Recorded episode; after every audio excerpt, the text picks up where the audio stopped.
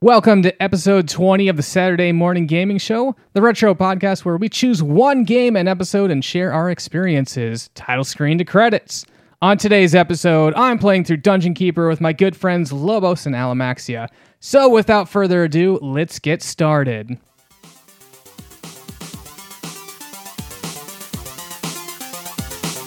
Welcome to the Saturday Morning Gaming Show.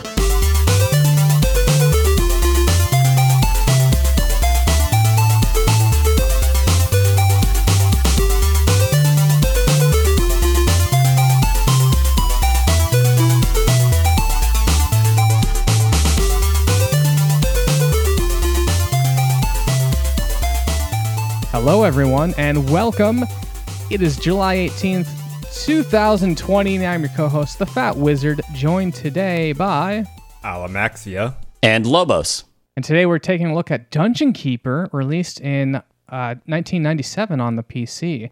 So I think we have a new Dungeon Keeper initiate to the program here, Lobos, and that Uh. happens to be Alamaxia, correct? Mm. There was so much pain.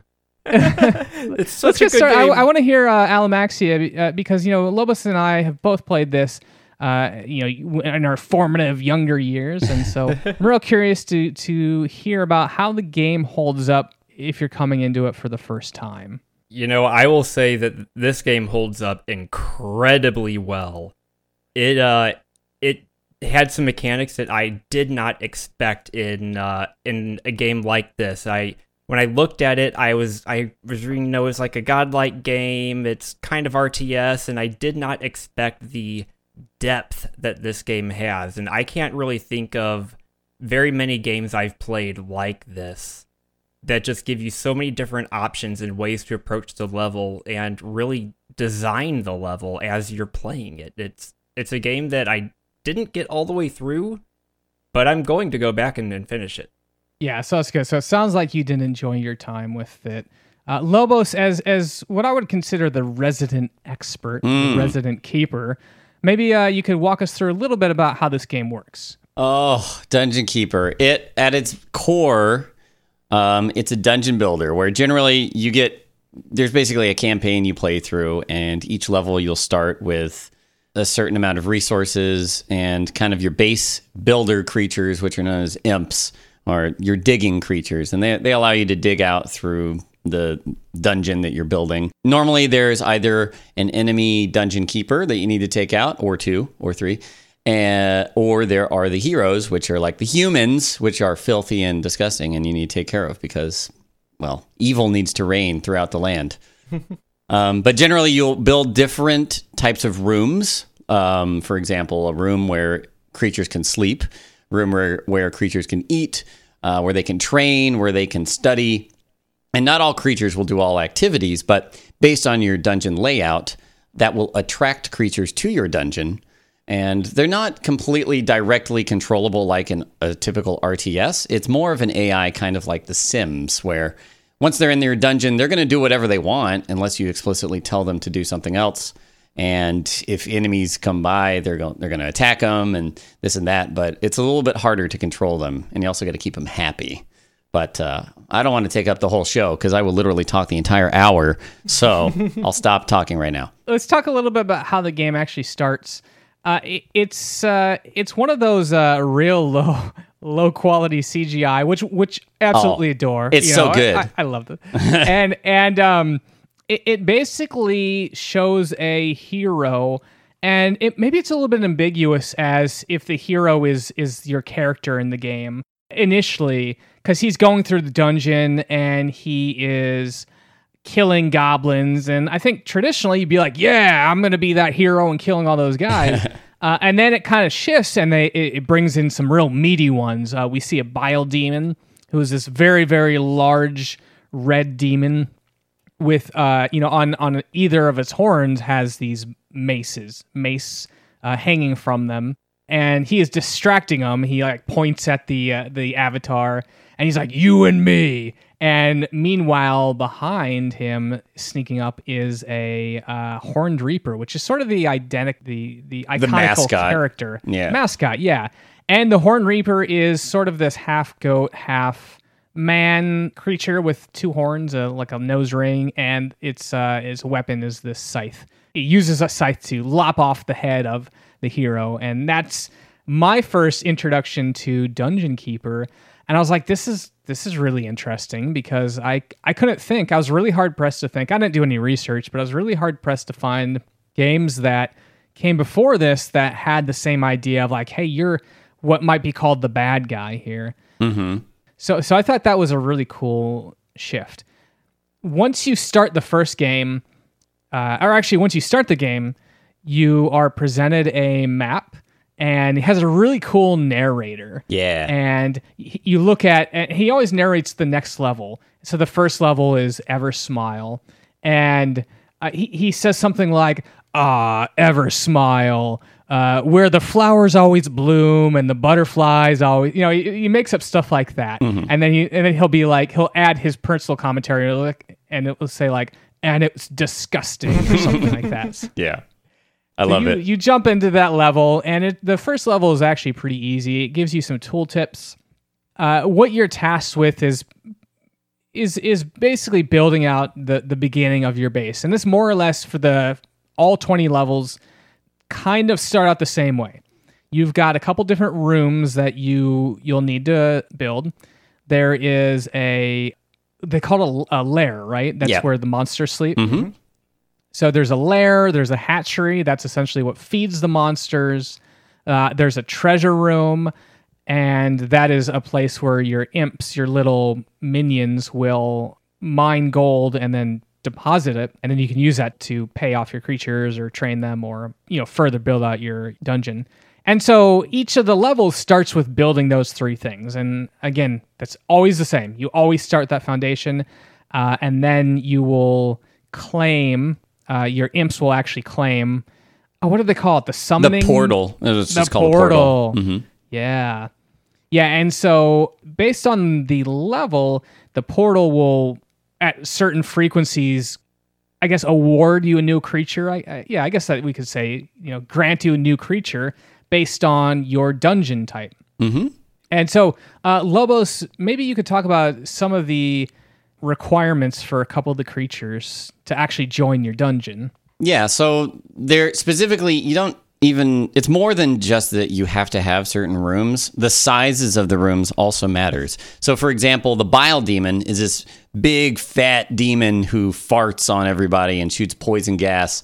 He eats a lot. So it's not just enough to have a hatchery, but you need to have at least 25 hatchery tiles. So I always build a 5 by 5 and I think that's the maximum for any sort of room requirement. So my default is to just make five by five rooms of whatever I'm building.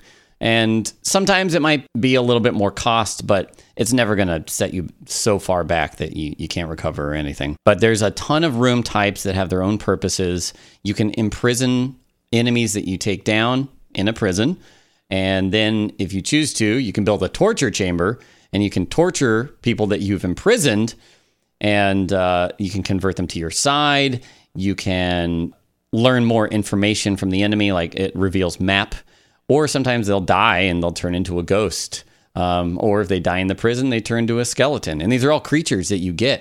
And along with that, for example, the torture chamber will lure dark mistresses, which are a very, very strong creature that you can use. She loves the torture chamber, and uh, it actually increases her happiness to be tortured. Uh, she's kind of a sadistic one. That Yeah, you talked about happiness. I think it's worth mentioning just the real depth of this. So, uh, this game was made by oh, I, I'm trying to remember.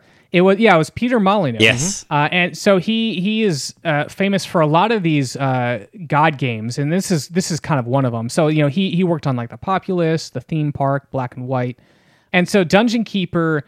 It- It's interesting because I'm not sure if, if Alamaxi, if you notice this, but you can use uh, what they call a query tool. It's basically a question mark, and you can hover over any one of your minions, and you can look at a detailed breakdown of like how happy they are, what their hit points are, what their blood type is. I did not. I did not see any of that detail until I uh, watched a little bit of Lobos' stream. There was uh, a lot of what I was watching even today that I was going. I didn't know that was a thing. So And as far as I know, blood like blood type is a worthless. That, I think that's it just is. like a little bit of lore. Yeah, it's just right? But flavor, so really. Cool. That's so cool. Yeah, so each of your minions has their own wants and their own needs, and you can accommodate them if you wish uh, by you know giving them some some little chickens. Uh, those come from the hatchery, and they're they're used as your sustenance. You can also drop some gold on them. You can also slap them because y- you are basically an overlord, right? Y- your avatar in the game is essentially just a, a diabolical hand that uh, picks up creatures and throws creatures down and and slaps them around. And when you slap them, they actually generally move around a little bit quicker uh, at the expense of a little bit of health. Some of the creatures can get annoyed, and then if they get really annoyed, they'll actually start destroying your dungeon.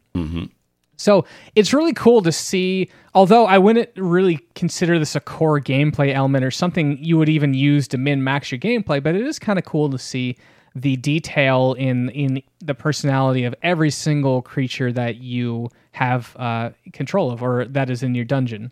Yeah, I would say that you could even get attached to some of the your particular uh, monsters, and I have certainly because you can even every single one has a randomly generated name, and so if you decide that okay, I want one imp to be really good, so I'm just going to train that one imp and get him to level ten, which is the maximum level, by the way, and creatures will will uh, acquire more abilities as they level up, and for example, the imp when it hits level ten er, uh, earns teleport, which allows it to literally just teleport anywhere on the map. So if you, if it's got no instructions and suddenly you tag some dirt on the opposite side of the level, he'll just teleport over and just start digging it out for you.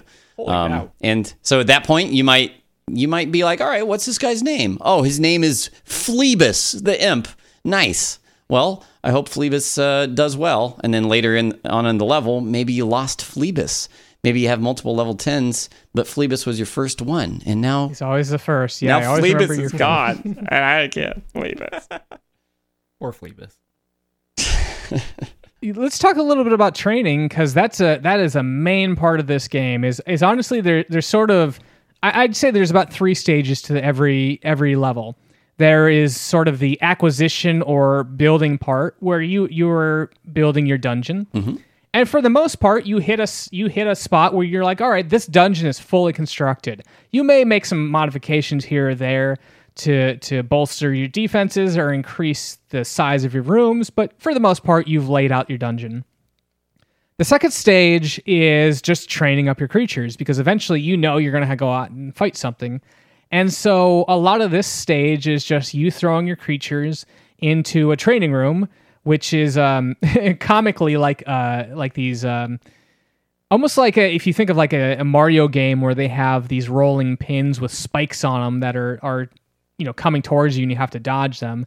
It's basically one of those, but they're rotating vertically, and so the enemies are kind of like you know duking and jiving Yeah. under those um, those uh, blades as they're they're hitting them. And then there's a third stage, which is the annihilation, which is traditionally you pick up all your enemies or you pick up all your minions and you just drop them in front of the enemy, and then you hope that your creatures are, you know, more powerful. And on that note, I think it's we should talk about combat a bit because generally everything is AI controlled. You'll dump a bunch of minions on top of uh, enemies, and they just go to town. And the, uh, when there's a combat going on, there's a special little pop-up menu you can expand that shows you little icons of all of the minions on your side and all of the minions that they're fighting against. And from there, you can see their individual health bars. And if you need to, you can pluck them from that screen, uh, which is very handy in you know maybe your your high level uh, tank bile demon who's been at the forefront the whole time is about to die. You can just pick him up and then you can drop him in the lair, let him sleep, recover, and the rest of the, the minions will keep on fighting. But one of my favorite things with older games in general, but and it's very much the case here, is that all of the audio from every creature pretty much stacks on top of itself. So you just get this chaotic mass of screaming and spells exploding, and it's it looks like a mess, but it's it, it's I feel like it's a valid depiction of what the the combat would be. Like if you were there, there would be a ton of people shooting spells and yelling at each other, probably. and not only that, but you also have the I don't know if it's like a voice that I, I- I'm not sure who this voice is that relates the or relays the status of your Yeah. your dungeon to you. But there's also a voice that think of like um you know like StarCrafters like you need more pylons Right. that type of thing. So he'll, he'll constantly tell you like your minions need more food or stuff like that. Uh, and and one of the the lines is your minions are dying. Yeah. And or your creatures are dying or something like that. Yeah. And so like meanwhile, yeah, you hear all the shouts and the screams, and you're like, okay, I got to pick up this one. And then this guy, this narrator is also telling you your creatures are under attack. Your minions are dying, Mm-hmm. Yeah. and it's like it's very frantic. Like There are a lot of times the narrator will be yelling at you, your creatures are dying, and you're going, I don't know where they're dying. exactly. I guess what, when you when you traditionally think of God games, you I, I at least I think of kind of something a little bit more slower, a little bit more methodical, maybe some more planning. But I do feel like in terms of those style of games, this one can be very hectic, and there's a lot of stuff to be doing all at once. And Yeah, that's it's- really what threw me off was the hecticness of it, because I, I, I guess you put into words what I couldn't there is I was expecting it to be that more slow, methodical, godlike, not when I got to the mid levels, constantly going, where, am- where are these things coming from? Yeah. One of the important things that they teach you early on is about f- the fortification of your dungeon. So once you've dug out your rooms, uh, once your imps have kind of finished their tasks, they'll wander around your dungeon and do a little dance on the walls of your dungeon. And that'll fortify it, which means that if there's an enemy that's digging around, they won't actually be able to dig through your walls and you're safe. As long as all your walls are fortified, then the enemies cannot dig in. So you can you can just take your time, you can train up and all that. At some point, maybe level 5 or 6, suddenly they very quickly move on you and if you are not prepped and ready and fortified up, they'll just bust right in and it, it becomes a mess because maybe you don't even have any creatures yet because you've just been focusing on building. So you're just out of luck. And so yeah, you usually you have to retry if if a level doesn't turn out the way that you you wanted it to. Yeah, and sometimes those fortifications can be tricky because often what you you'll do is, you know, again, you start the game and you kind of be like, all right, I have a big, nice big dungeon here, nice big training area over here. Uh-huh. And, and then you hear the dreaded your minions have tunneled into a new area Yeah. and that is when you know that you have screwed up building your dungeon because you have basically exposed your dungeon to something that is often impossible to fortify because it will usually be like oh there's no walls here to actually fortify because it's a big pit of lava or the enemy has already been here. And so yeah there's cer- certainly been times where i start out the game and i'm like oh i tunneled into an area. Uh, better um better restart and make sure i don't go that way anymore. Yeah. Yeah, there was one level that there was there's one level I know uh, it killed me a few times. I tunneled uh, through one wall of gold, and there was a bunch of harpies there that wiped my base. And I was Oh, like, yeah. okay, don't go that way. Yeah, it's a, sometimes it's a process of discovery. Often, what I would do when I start a level, you can sort of see the resources the game has has sort of planned for you to have. And so often, what I would do is I would dig around those resources, or otherwise try to find the choke points and try to dig that, reinforce that right away. And then once you've reinforced those choke points, you can pretty much uh, dig all the way around uh, in- that area you've reinforced Yeah. without having to worry about the enemy coming down and, and breaking in, into your dungeon. Yeah. Um, one of my favorite things on the same subject is there is a, there's a map that you can click in the top left, and it gives you a cursor you can mouse over, and it'll show you like a little preview, a very kind of you know low, just very pixelated representation of of where you're pointing. So if you mouse over like your training room, you'll see uh, the icons of your creatures moving around. It's not the 3D model, but just a little painted icon, and you and you can hear them training and this and that.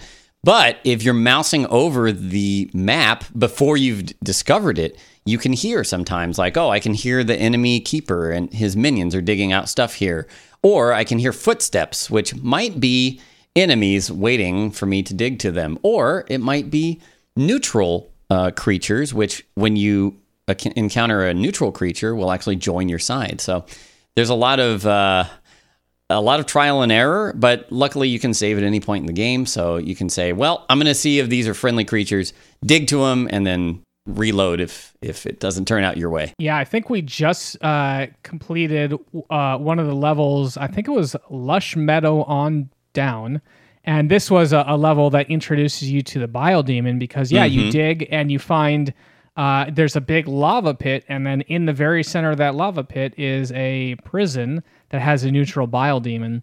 Yeah, you, you basically can just pick him up and move him to your dungeon, which is a, a little weird. I actually thought I had to build a bridge to the prison, but it's not the case. Ah. Uh, but yeah, that, that's a good example of like being able to just get a neutral creature. And then I was like, uh, great, I got a Bile Demon.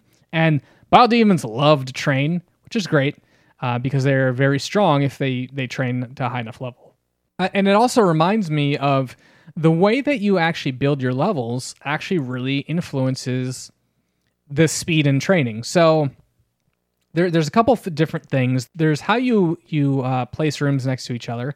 For instance, uh, monsters got to eat and monsters got to sleep and monsters want to get paid. And so let's say you want to maximize your training time. It's wise to put all those areas around the training ground. So it's like, all right, during payday, you got to go collect your cash. Hey, look, it's next door. Um, hey, you, you're hungry? There you go. There's an exit for you right there. Yeah. And they physically have to walk there. And so let's say that you've got your training on one side of the area and then your your hatchery on the other and then sleeping on the other. It's you know, that's super inefficient. And so it's really fun to sort of play and try to maximize the efficiency of the rooms. And, and so that's one way is just the placement.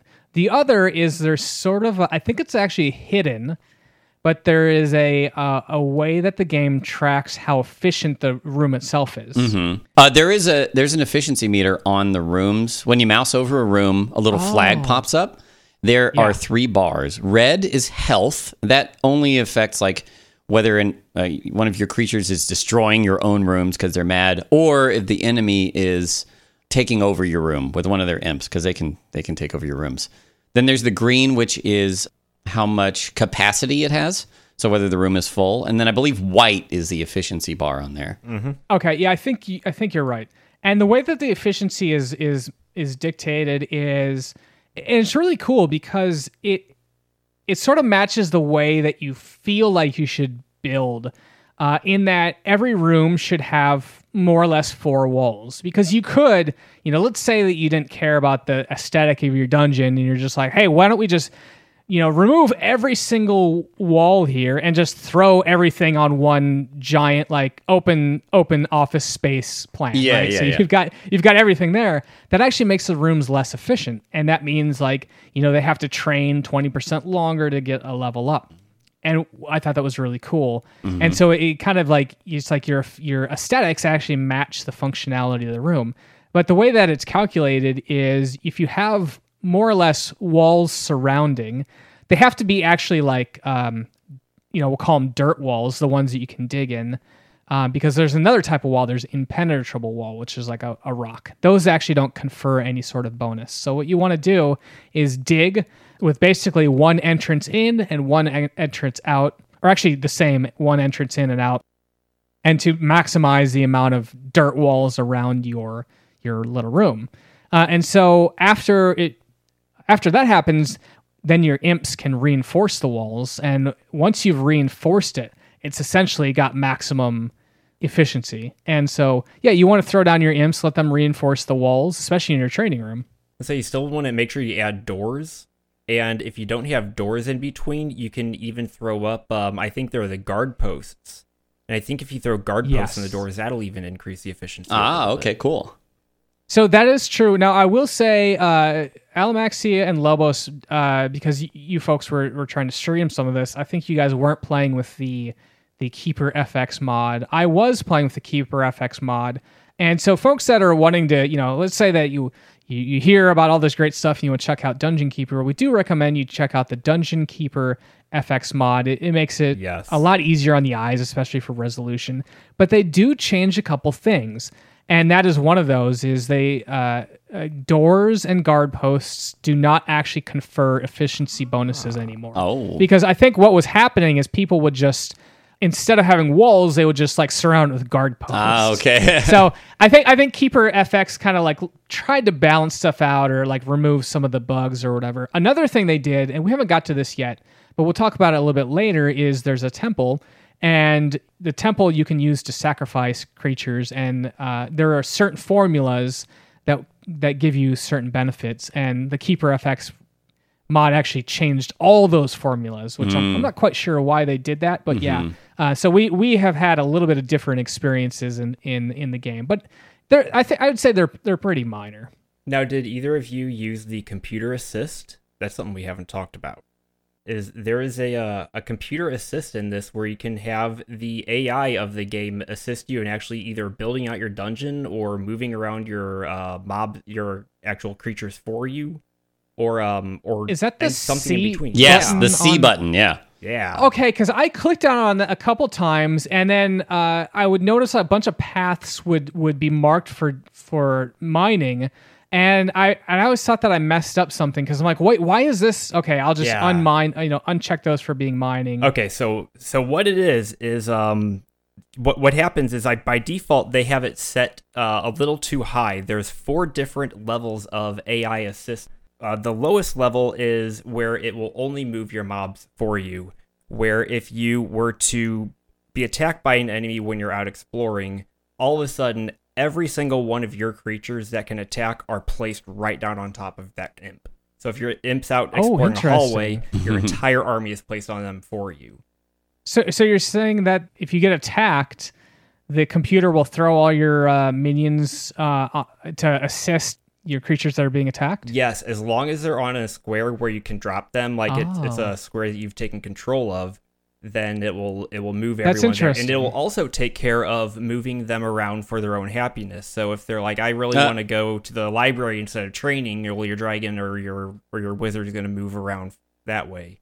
Yeah, so that would that, that would have been useful because I, I definitely ran into issues where you can only pick up eight creatures at once. You're working with army sizes like 25 creatures, so the computer is a lot easier. They're they're a lot um more dexterous and can pick up all their creatures and throw them down. But I'm picking up and throwing down eight at a time, Yeah. and so I I always um I'm a, a little weary of the the opening wave I put down there. I'm like, you guys are probably gonna die before the reinforcements come. Good luck. Right.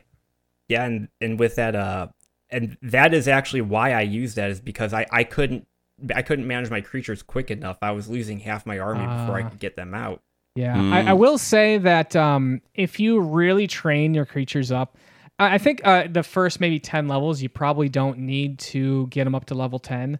But yeah, uh, once you start getting up there, you definitely want to hit your at least a couple of your creatures at level ten because the level differences are are uh, amazing. Like you know, imagine four, or five level one creatures will not even dent a level five creature. Yeah. and, and a level five creature is just so strong. So they they they definitely um, get powerful as they they get uh, rise in the ranks, and especially because Lobos, you said you get new abilities, and one of the abilities like so like imagine uh, a wizard. We'll take them as an example.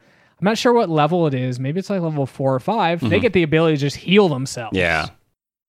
right? So uh, not only not only do you have to worry about still damaging them to kill them, actually, you know, like hitting them to kill them, but now you have to deal with you have to be able to damage them faster than they can heal themselves.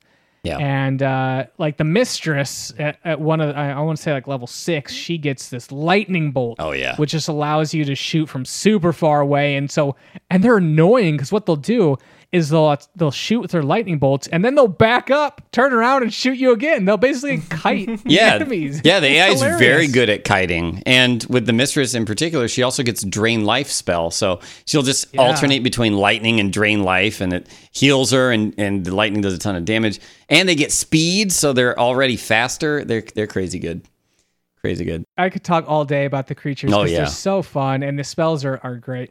I think there's a the on the other side, so uh, the hero side, there's like a wizard and or I think it's maybe a fairy. And in any case, it actually has this like gust of wind Oh, spell. that's the And so- priestess. yeah. oh, it's the priestess. It's the worst. So a lot of times, what you do is you throw all your enemies, and they or you throw all your minions into the combat, and they just like blow them all off to the side of the wall, and now they're all bunched up, and you're like, oh Yep. no. And a lot of times, like, so what I did in one of the later levels was actually convert a priestess to my side.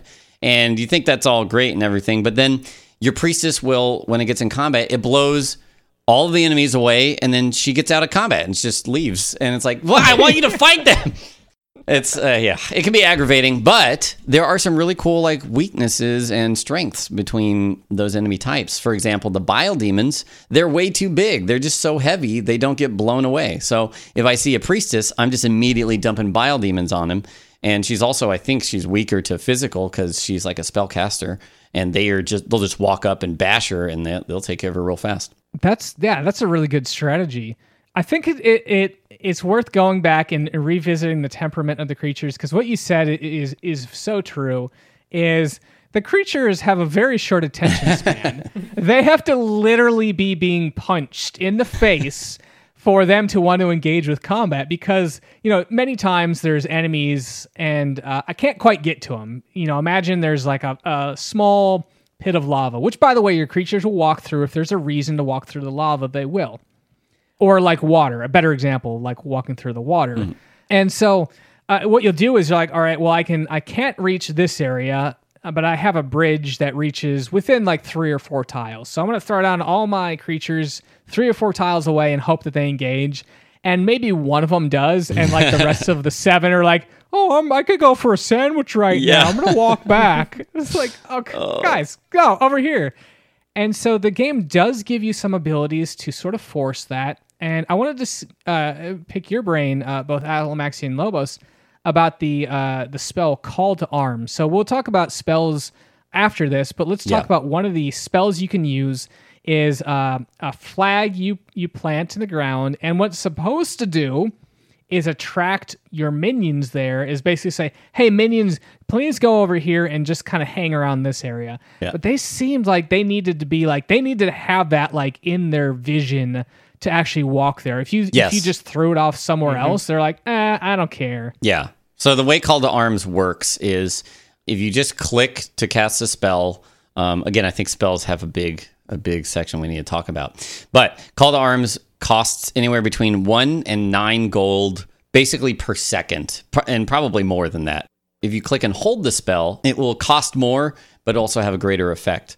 And the radius at which Call to Arms will affect the creatures is larger on the larger cost. But if you have it active, it's basically a toggle. And if you toggle it on at the highest cost, your gold just plummets while it's happening. So unless you're in really good gold shape or you just desperately need them to, to run to the, the dungeon heart of the enemy or whatever, it's something I only use in very specific cases when I need them to get there and I, I can't like claim my way there or build bridges or something. Now, it would only actually drain your gold if you were using it in the enemy's territory, right? If you cast it in territory you owned, then it wouldn't have any kind of uh, drain. Ah, yeah, that makes sense. I never use it in my own territory, so but that totally makes sense. Huh. Yeah, so you could kind of use that as a guard post. So I didn't realize that you could click to hold to increase the spell, which might have made things easier, especially as some of the abilities are like healing. So Wait, you did? Oh, it's because Alamaxia also didn't know this, and the lightning spell, if you click and hold, is absurd. It will two to three shot like level five ca- enemies. That would have saved me so many times. I, I think we need to now dive into spells. So Yes. yeah, why don't you talk about how the spells operate Yeah. here, and then and then we'll talk about how you get new spells. Yeah. So spells are a very big part of uh, Dungeon Keeper. At least they they should be to make the easiest experience. One of the creatures that you can attract is a warlock, and the warlock needs a library to come to your dungeon. And once he's there and he's settled and he's made his little house, he will immediately try to go and study, and he'll do some research in the library.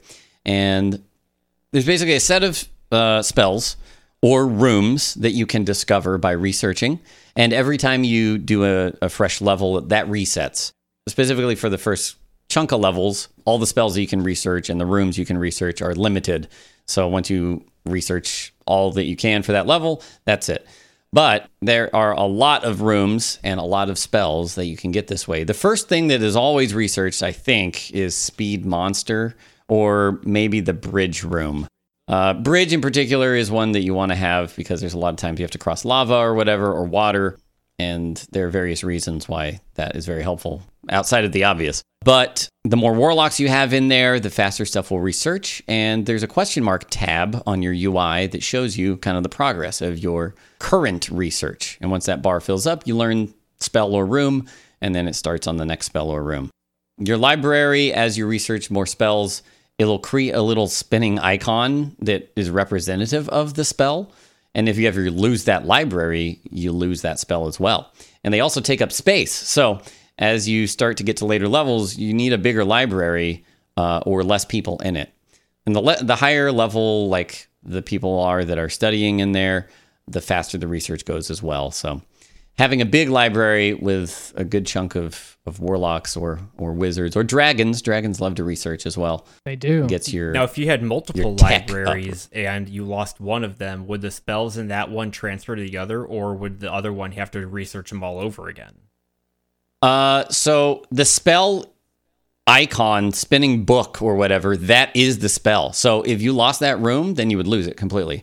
And if you sold the tile, um, I think you, I think as you sell tiles of a library, it will scoot the items. But if it runs out of room, then it'll just start getting rid of those books, and you'll have to re-research those as well. Yeah, and, and in terms of of researching, often what I do is uh, the the first couple things I'd research right away, just throw a level one warlock in there, um, but then I would actually then train them up to maybe like level three, and then they they speed up quite a bit. And a lot of the stuff later on, a lot of the later on uh, spells require some significant research, and it just takes forever if they're level one. Yeah. So yeah, al- uh, allowing them a little bit of time to train up can make things go quite a bit faster.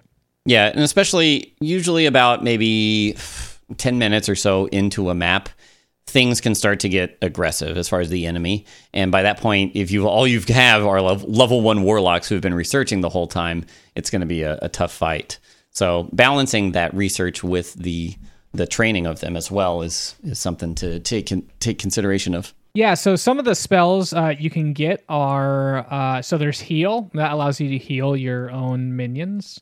There is uh, there's of course lightning bolt, which uh, again I didn't know that you could charge up, so it, it wasn't that great. Oh, it's amazing. uh, often what I'd have to do is like I I you know imagine a level three or four creature, I just zap them like twenty times bolt, and, and they're they're really hard to hit. You have to basically hit the exact tile they're on, which is is a lot harder than it seems. And so off, I think probably like if you're just trying to target uh, an like one single creature, I feel like I'd hit it like one every five times. Lobos, did you have any strategy for actually hitting? Yeah, if you charge it up, the radius gets massive. Oh, so okay. almost almost go. the entire screen visual will get hit with a fully charged lightning bolt, and you can take out huge groups of enemies. If there, if you see like a a pile of ten to fifteen level three creatures, like two lightning bolts just gets rid of them, and it just it's so good. The thing about this game is there is a fog of war, as there is in traditional RTS. But once you uncover with a physical creature, you will not lose that fog of war. So you could like suicide run somebody into the middle of their dungeon, and from that point on, you can you can always have a look into the enemy dungeon and just pick off people here and there. Or to be really mean, you just find like the gems or whatever their money source is, and every couple seconds you can just sit there and just and pick off all of their imps as they come to mine oh, gold. And that's it awesome. just cuts off all their resources. So let's uh, quickly switch over to uh, some of the other buildings because uh, I was just using a temple, and as you saw, I combined three creatures, uh, or I basically sacrificed three creatures, and that combination of creatures produced a horned demon or horned reaper, and I immediately threw it into the training room and then slapped it, and he's like, "Uh, no, I'm not having that." Oh my gosh. And so he's just running. He's so angry. He's running all around my dungeon, and so and so to pacify him, you got to throw him money. Um, but it's actually sometimes very hard to, to, to give him money when he's when he's like racing around all your dungeon, right? Yeah. And if they're, especially if they're mad, like sometimes when you're trying to interact with a creature, whether it's give them money or cast a spell on them, they'll like pause in place when you cursor over them. But if they're, especially if they're mad or they're busy training or something, they'll just keep moving around. And it's like, come, I'm trying to drop money on you. Take it. exactly. So you end up with like piles of gold around him. Yeah. So the Horned Reaper in particular is the is the strongest unit that you can get um, for your dungeon minions. Um, there is a stronger human minion that you can convert, but that's only in I think only the final level, possibly the second as well. But uh, the Horned Reaper is super picky. He's finicky, and I always build out his own little set of three three by three tile rooms. I give him a lair, I give him a hatchery, a training room, and then usually like a temple. Because if he just runs around in the temple, it makes him happy. But he gets mad if you slap him. He gets mad if he's sleeping. He gets mad if you if you're not paying him regularly, pretty much. So he's re- he's He's a big. He's a big. He's baby. a big baby, and you got to babysit him, but it's worth it because especially if you get a level ten horned reaper, he will just he is slashed through everything like it's butter. It- it's really great. It's worth noting that each of the minions, when they set up their little home, they have a unique Yes. sleeping place, and the the Horned Reaper is like this big throne. Oh, yeah. it's really pre- it's really pretentious, but it's, it's just so perfect. It's it's great. I love it. It is. One of the reasons I really wanted to talk about spells is a spell that you always have by default and is free to cast is possess monster. And that is one of the coolest things ever because you physically possess any creature that you want and it takes you into a first person view and uh, it's you know it's dated so it's very pixely um, but creatures will have their own unique viewpoints. Like for example if you possess a fly it's got this like very multi-segmented kind of lens that it sees through and you can fly around. Or if you possess a hellhound he sees in black and white because he's colorblind.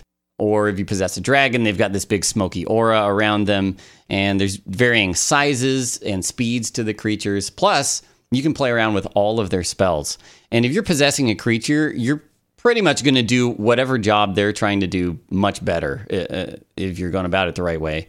You can possess an imp at the beginning of a level and just say, I want to dig south, like to this weird section on the map and see if there's a secret there and you can cast speed on him before or slap him and you can just dig like nothing as well as claim territory so possessing is a very powerful tool but also a super cool piece of flavor that i really is really endearing to me really point out how well they do the job whenever you're possessing them. There was one level, I think it's uh, the one we're looking at right now on our on our view here, where I had to take control of a, uh bile demon and go hit doors because uh, we were talking about earlier the uh, the AI just wouldn't go do what you want them to do, and I found that by controlling my my bile demon and hitting the door, I could take it out in like three hits as opposed to waiting ten seconds for an army to take it to hit the door. Yeah. Yeah, you will attack manually much faster than a regular enemy would. And for example, the the dragons, they have a fire breath, and if it's in game, they'll be like burn, burn, burn. But if you possess it, you can just hold it down and it's like twice oh as gosh. much damage per second. Yeah, it's it's ridiculous. One trick that I like to use is bile demons since they use poison and they fart all the time. They're immune to poison. So there might be a, a section where you're trying to explore and there are traps and your imps are constantly going in and dying to poison traps. If you take a bile demon and sit him on that poison trap, keep moving off and on it, it will trigger the trap. He won't take any damage and eventually the trap runs out of charges and you can continue going from there. Um, which might be a, a decent segue into the workshop because yeah, I was gonna say trap traps in Yeah. Mm-hmm. general because there's only a couple traps. There's uh there's a lightning trap which will just shoot lightning out. Uh, but the one I think I really want to talk about is the boulder trap because that is the most nefarious. So the other two traps that damage your creatures, the lightning trap and the uh, the poison trap, they will essentially damage creatures but they the, the creatures sometimes have just so many hit points that it's not very damaging so like imagine throwing a level 10 bile demon Yeah. just you know truckload of hit points it, it can just kind of walk through all those traps now the boulder trap does not care about levels it or in hit points it only cares about the number of creatures it's killed or i think it's also the amount of time it's spent rolling around. Yeah, it'll it'll eventually break. Which means if you've got if you throw down 10 or 8 level 10 bile demons to bash down a door and that door triggers a boulder, you've just lost all of your bile Yeah. demons and that is sad. There are some very mean setups where you're like, "Oh, this is a this is a magic door. Oh, this looks this looks fancy." Like the there are different qualities of doors, and the most uh, durable is a magic door. It just looks like a a door made of water that's kind of rippling out. And as soon as you break it down, it's like, "Oh, there's a boulder trap." And if you're not quick on the picking up your creatures, they're just all trounced right there. And that that's potentially you know level killing disaster Oh, yeah. to have there. Yeah. Yeah, I mean you can always get new creatures. The the portals will constantly spawn more creatures for you. There is a cap on on creatures. You know, that Yeah, you're yeah. you can summon and sort of maintain. So let's say that i- and it depends on the level, but let's say that there's a cap of 20 creatures. You can still go over 20 creatures. Again, this isn't counting minions, Right. but uh, actually combative creatures. You can actually um, use the uh, what Lobos was talking about earlier, which is uh, torturing creatures and having them join your side, or you can have vampires resurrect from the the graveyard. And so, yeah, you can go over that cap. Yeah. There's like a soft cap for when creatures will generally stop coming to your dungeon. Otherwise, you would just get a flood of creatures and to never stop. Now, real quick, I want to interject here because Armageddon is just about ready to go off. The spell. Did you guys use Armageddon? I used all? it on this exact level and it broke my game. But that that was the only time I'd ever experienced this. Is I used Armageddon and I believe the functionality is well, there's a countdown timer and then once this countdown timer finishes, it's about 30 seconds.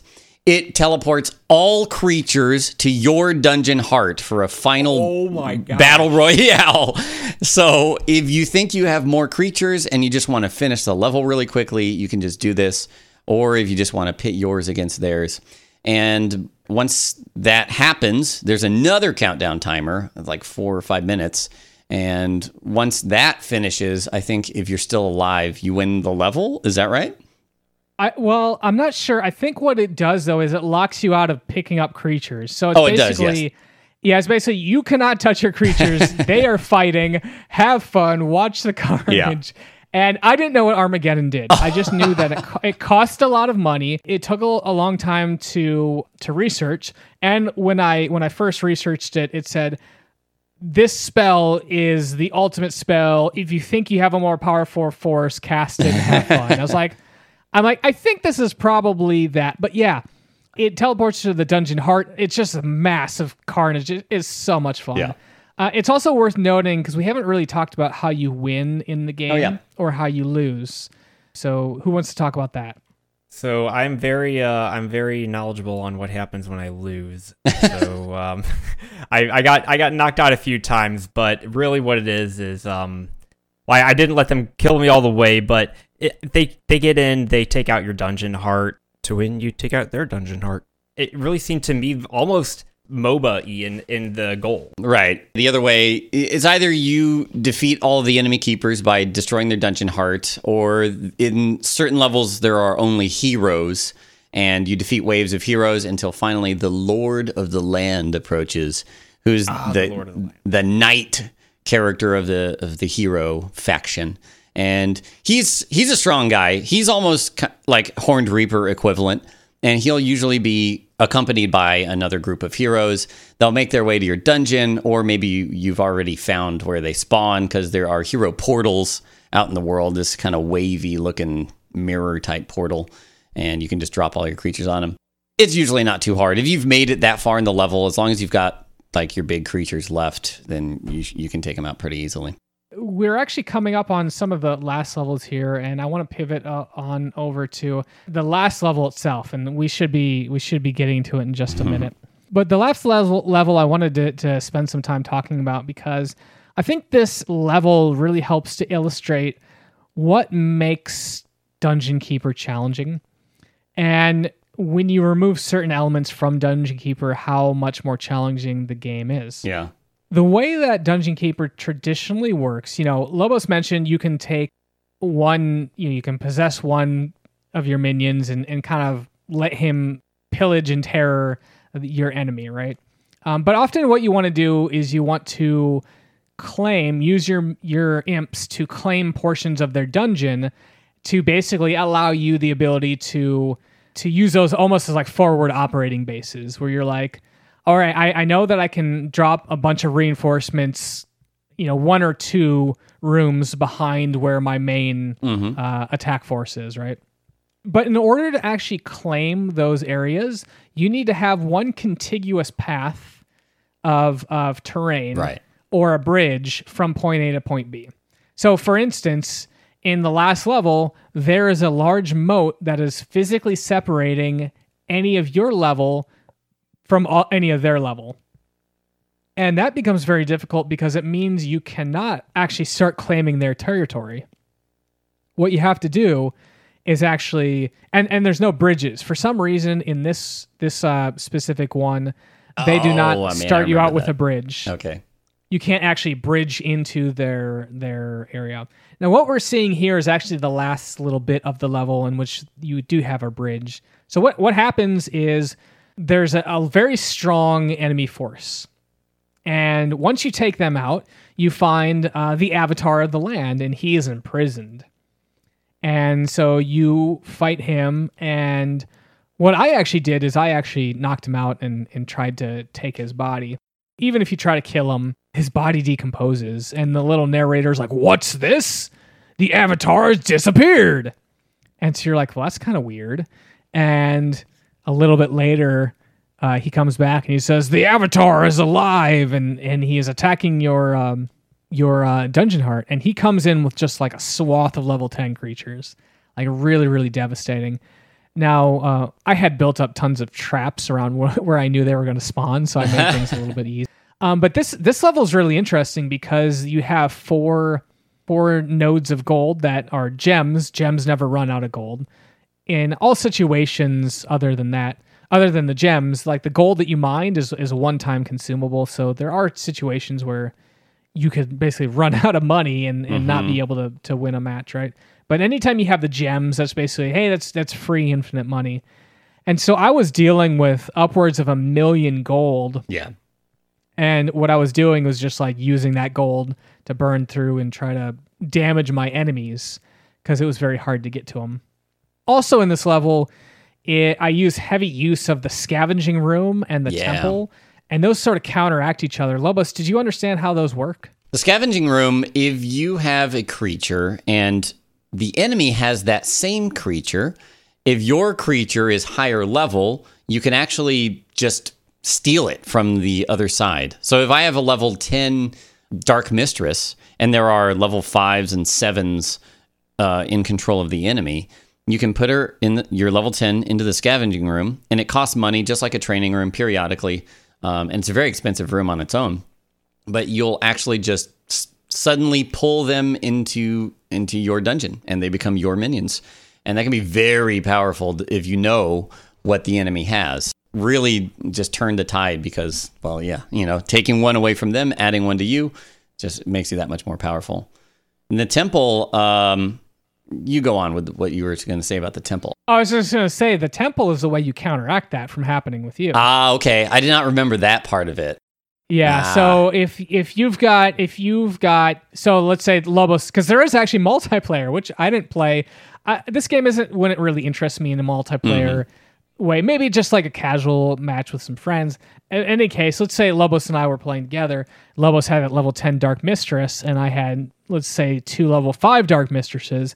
What I could do is I put those both into my temple, and that sort of like creates a shield Ah. and blocks the scavenging attempt. Now, the scavenging that Lobos is doing actually does cost him money, and it's actually more money than training. yeah, Um, so it's not unless you have infinite money, there is a cost to incur there.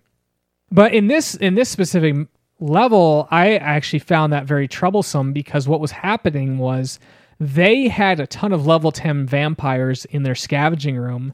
And so my imps, I would, you know, have a small little battle and I would uh, resurrect uh, a vampire because what happens is the imps will take the, the deceased bodies and move them to the graveyard. They decompose and then they will spawn a vampire, level one vampire. and that would immediately sca- get scavenged because my level in the temple was not high enough to actually like create that shield. I, I basically had to stop getting vampires because I was essentially just feeding them new vampires, and then they would train those level ten vampires. So it was a mess. I was like, ah, how do I how do I just beat these guys here? Uh, so it was a very very long and arduous process. It was a lot of like baiting their creatures out, trying to steal one of their level ten creatures, and then interrogating them. And you know you can sit there and heal them over and over and over Yeah. and over Yeah. and w- when they're being tortured and that means you have a higher chance of of them actually converting because yeah if they die while being tortured they'll turn into i think a ghost right Or is it a Yes. While being tortured, it's a ghost. If they die in the prison, like starving to death, then it's a skeleton. yeah also we're almost out of time here but it is kind of worth mentioning quickly that skeletons really hate bile demons and so your enemies your, your minions will actually attack each other as they Yeah. you know like there's cer- certain enemies that just do not or minions that don't get uh, They don't get along. Yeah. along like the flies i think flies and beetles are one right Uh, flies and beetles are okay. I think flies and spiders Oh, don't get along. Yeah, that's right. Flies and spiders. If flies and spiders early in the game they were fighting and I, I was like why why are you two fighting separate each other and they yeah, would go like right back the same at it side. here.